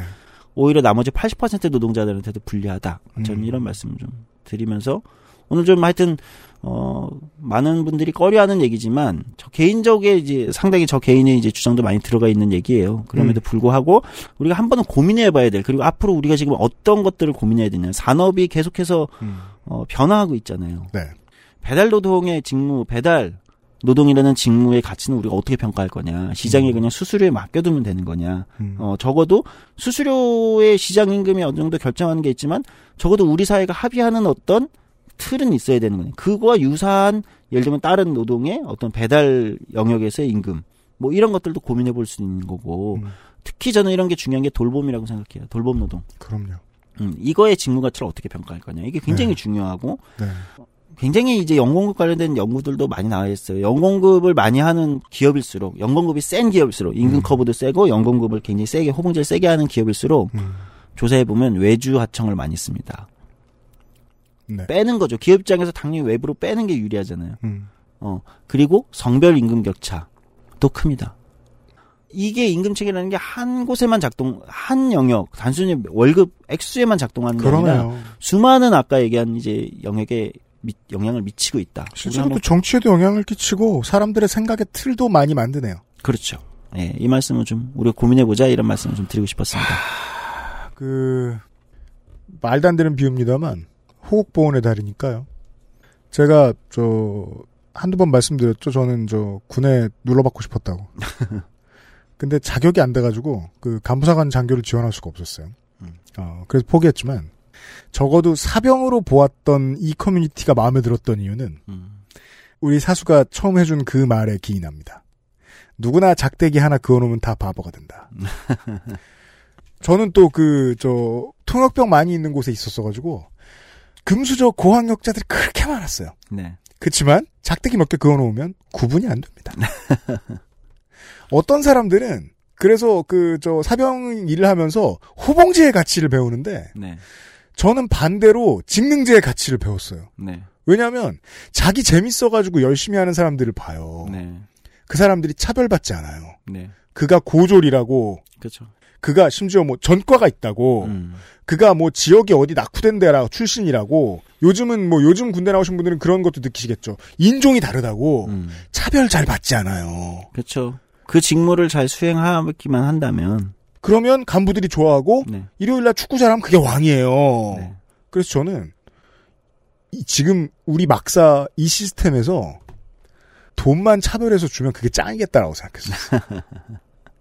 저는 그렇게 느꼈었어요. 네. 예. 그렇게 볼 수도 있겠네요. 오히려 가장 그 호봉제 시스템인 군대에서 역설적으로 생각하면은 그런 측면도 있네요. 직무- 다 흐트러 놓고 시작하니까 음. 카스트가 없었거든요. 네. 주눅도 안 들었어요. 내 옆에 있는 사람이 뭐 저기 뭔데 MIT에서 수학 배우고 대학원 나왔다고 해서 신경 쓸 필요가 없었거든요. 그러니까 그런 생각할 수 있잖아요. 지금의 채용 시스템에서 아까 잠깐 놓쳤는데 아니 영어가 필요한 직무가 있고 영어가 전혀 필요하지 않은 직무가 있어요. 네.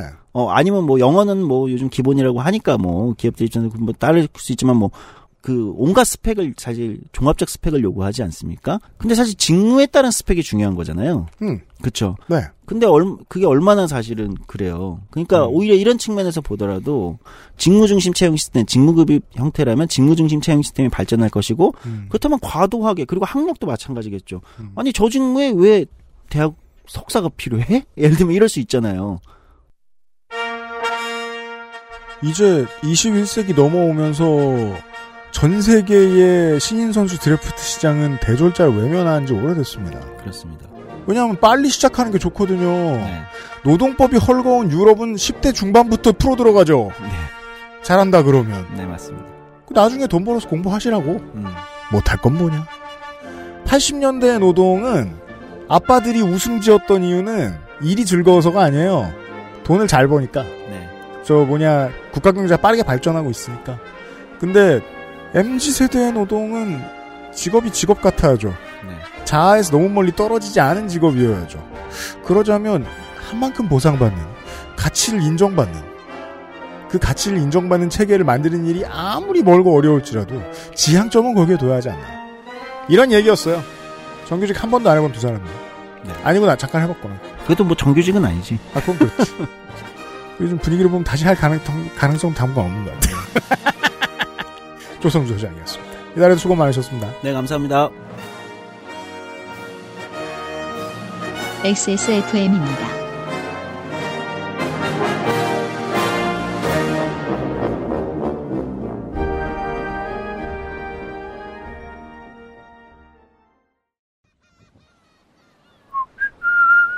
여기가 천국이구만. 바닷소리 좋고. 아, 시원하다. 어디? 음, 맛 좋다. 여보, 지금 거실에서 뭐 해? 바다, 그리고 술. 맥주만 있으면 뭐 해? 술안주는 바보상회. 오랜만에 엄마 보고 왔더니 마음이 짠하더라고. 허리도 많이 굽어지고 주름살은 어찌 그리 많이 늘었대. 그래도 전에는 머리숱은 많았었는데 지금 그마저도 휑한 느끼는 거야. 엄마, 아들이 잘 챙겨드리진 못해서 죄송해요. 이제부턴 그중 하나만이라도 제가 챙겨볼게요. 그, 그거 있잖아요. 그거. 말할 수 없는 고민? 직접 확인해보세요. 데일리 라이트 맥주 효모. 아스트랄 뉴스 기록실 뉴스 아카이브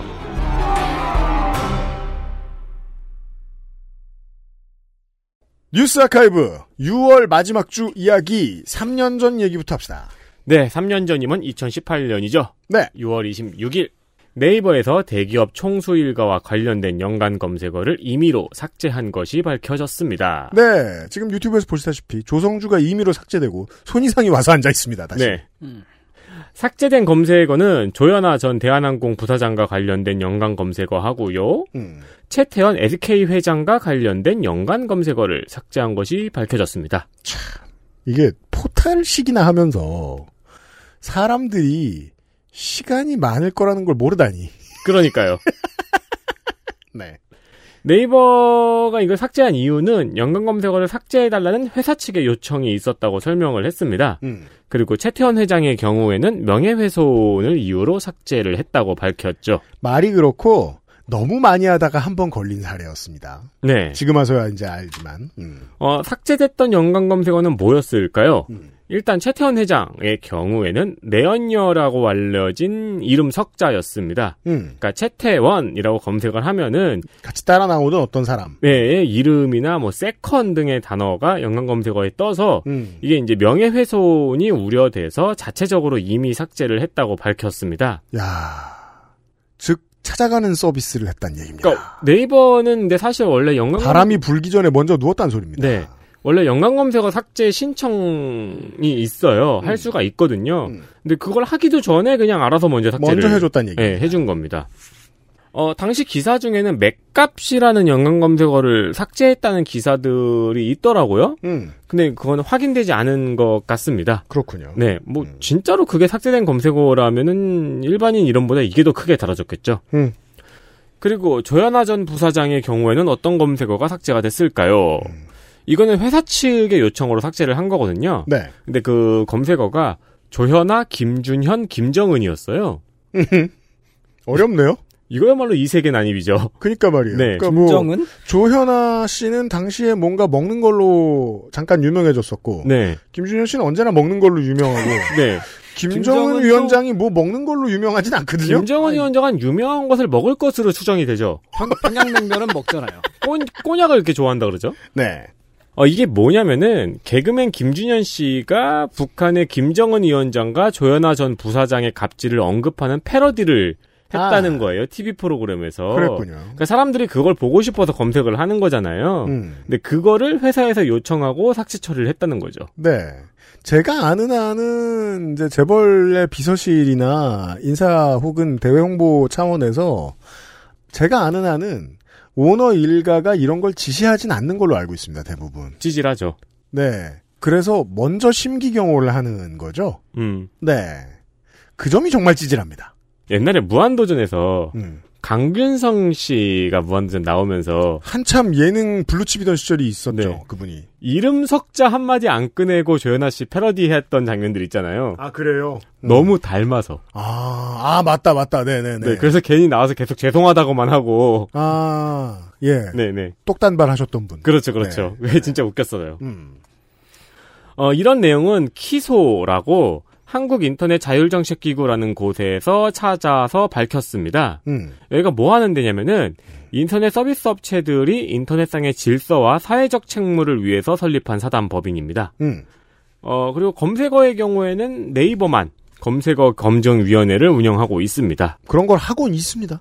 게시물, 검색어, 부동산 광고, 인물 정보의 분과가 있더라고요. 음. 네, 언론은 담당을 하지 않습니다. 네. 어, 그리고, 그리고 이제 올해 초에 네이버는 실시간 검색어를 폐지했죠. 실시간 검색어 폐지한 거 모르시는 분들 많더라고요. 네.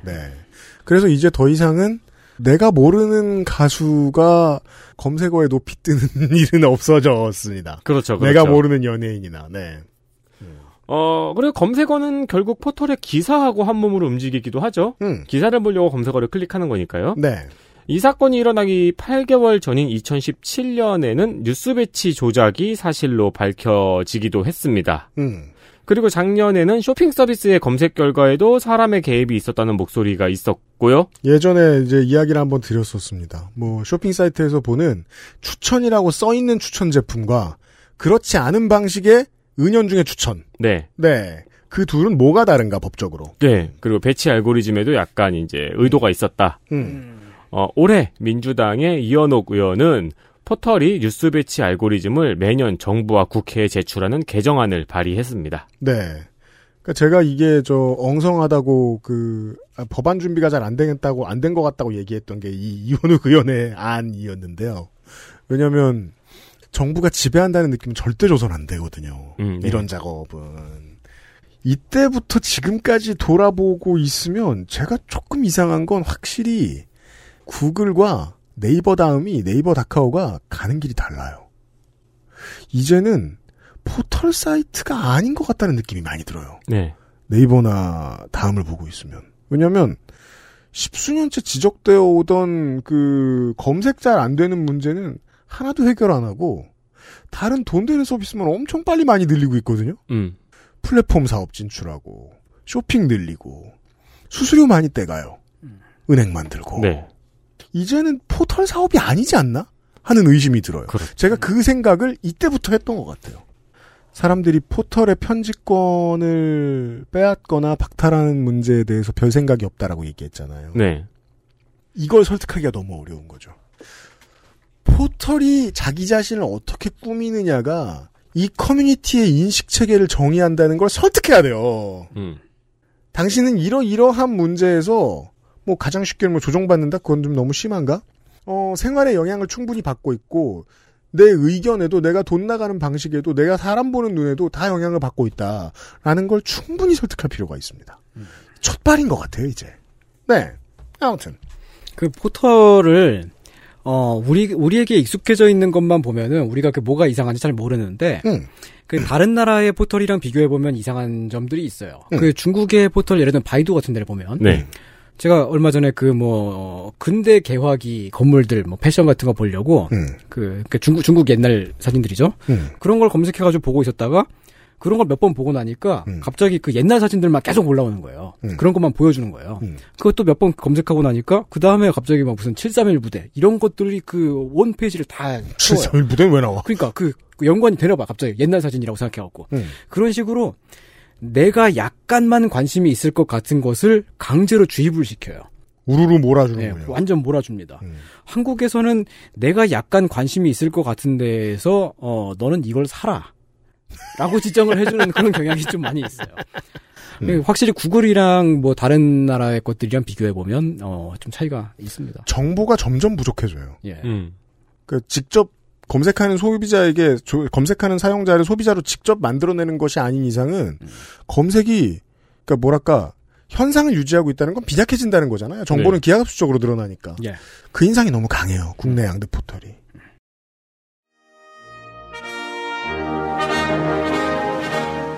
프라이드 먼스 그것은 알기 싫다 마무리 짓도록 하겠습니다. 네. 선생하고 어쩌다 보니 앞뒤에 같이 있게 됐고요. 시간에. 네. 토요일도 들어주셔서 감사드립니다. 조금 있으면 조성주 씨가 오실 겁니다. 아니, 왔다 가신 갔어? 지금. 아, 갔어요? 네. 아, 네. 그렇구나. 아, 이게 마지막에 나오는 거였어요? 끝인사요 지금. 아, 그렇습니까? 네, 알겠습니다. 마지막으로 나오셨으니까 네. 그 청취자분들에게 6월을 보내는 심정으로 인사를 한번 해주세요. 아, 네, 감사합니다, 여러분. 네. 아, 안녕히 계시고요. 안녕히 계시고요. 네, 다음 달에 뵙겠습니다. 다음 달에 손희상 선생과 다시 인사를 드리고요. 어, 저희는 다음 주 이 시간에. 다음 주는 지금 제가 예고를 못 하겠습니다. 뭐가 많이 쌓여 있어가지고 그이 중에 뭘 할지 잘 모르겠습니다. 그렇죠. 명절이 지나가서 그러니까 친친- 말이에요. 친척, 친척들이 많이 왔다 갔죠. 친척들이 우르르 쓸고 지나가가지고 네. 어떻게 해야 될지 모르겠네요. 예. 공지는 따로 다음 주 목요일에 합시다. 417에 들어주셔서 감사합니다. 윤세민 에디터하고 유승균 PD였고요. 다음 주 목요일에 어김없이 찾아뵙죠. 안녕히 계세요. 빠염. 빠염. 바염.